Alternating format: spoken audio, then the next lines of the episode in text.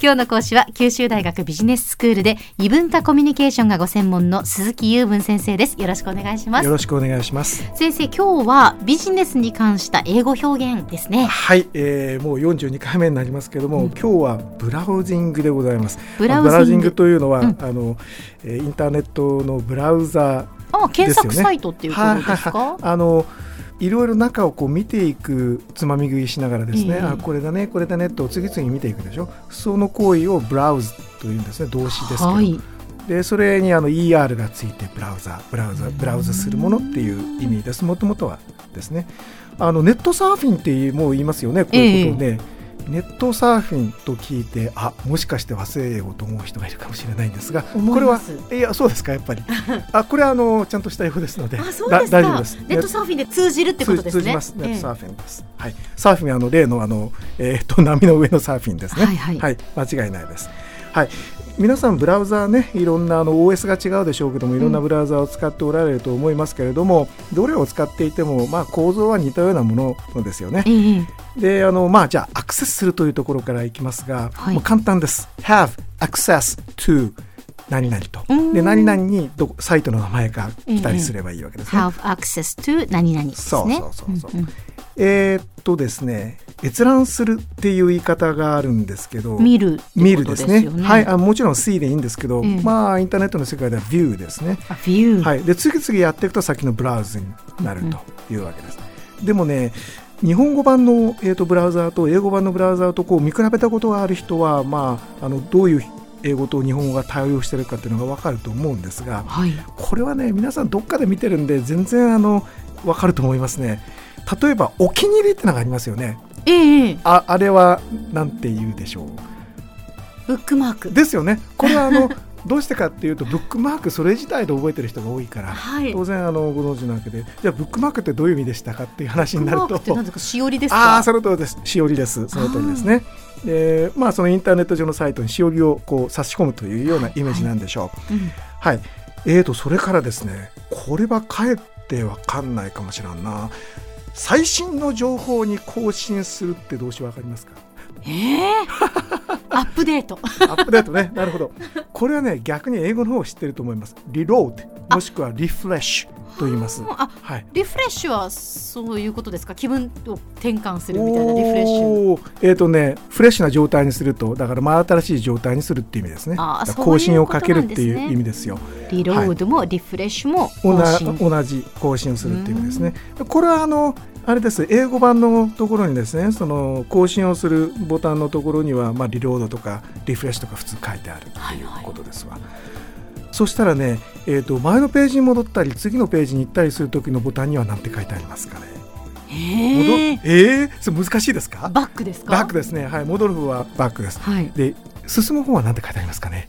進む方は何でしょう？これはフォーワードですね。フォーワード、はいはい、はい、この場合は副詞として使ってですね、ステップバック、戻る、それからステップフォワード、進むというのがまあ動詞をつけた表現になるわけなんですけど、は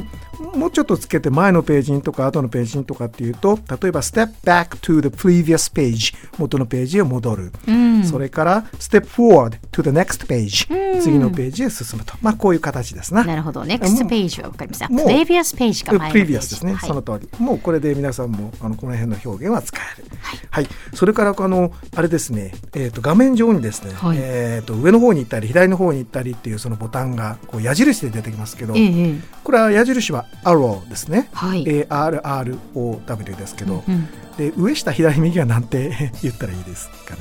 ね？ええ上下左右、左右は分かりますよね。レフトとライトでしょ。上はアップダウン、はい、その通りです、はい、ですから上向きの矢印は up arrow、うん、右向きの矢印はライターローですかというふうに申します、はいはい、あのだからといってなんか得をする場面もあんまり想像できませんが、まあ、真実としてはそういうことですね、はい、はてさて、えーとブラウズするためにはなんかボタンを押しますね、どっかね。そうすると自分の目的の画面が出てきます、ええ、でその時にこれこれの画面が現れたとかっていう表現をどうするかってことなんですけど、ここがね英語の発想で、ある画面が現れるというか、何々の画面をが見えると見るというふうにするか、つまりページが主語に来るか目的語に来るかで表現が分けられる、ええうん、いやそんな難しいことじゃないですよ、はい、でなんとかのページが現れるっていうふうに主語にやったら動詞は appear ああそっか appear、ね、ですねそうそうそうそう、ええ、show itself と言ってもいいけどね、うん、それから逆にあのどこどこを押したらこれこれが出てきた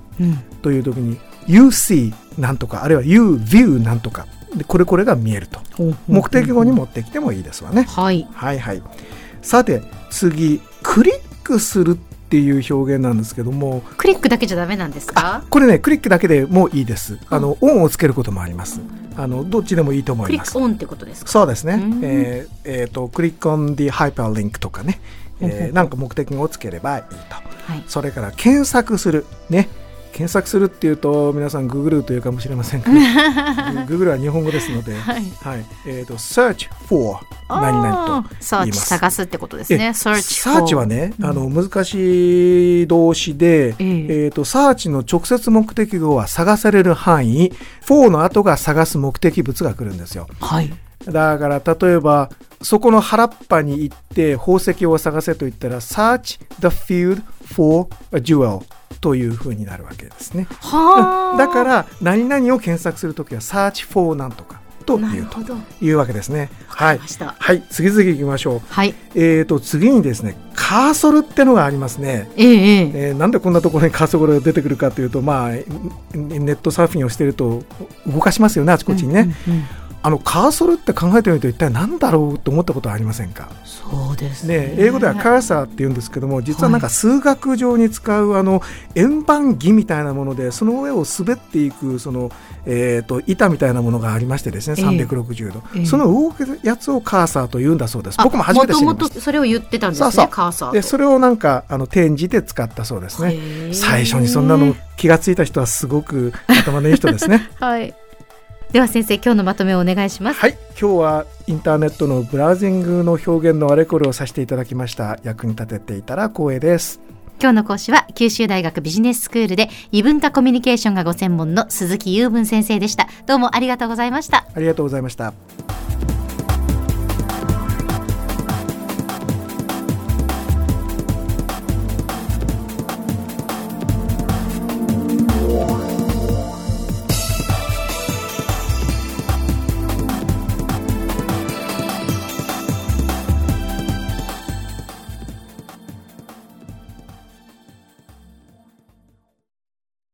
キューティー プロは通信ネットワーク、セキュリティ、クラウドなど キューティー ネットがお届けする アイシーティー サービスです。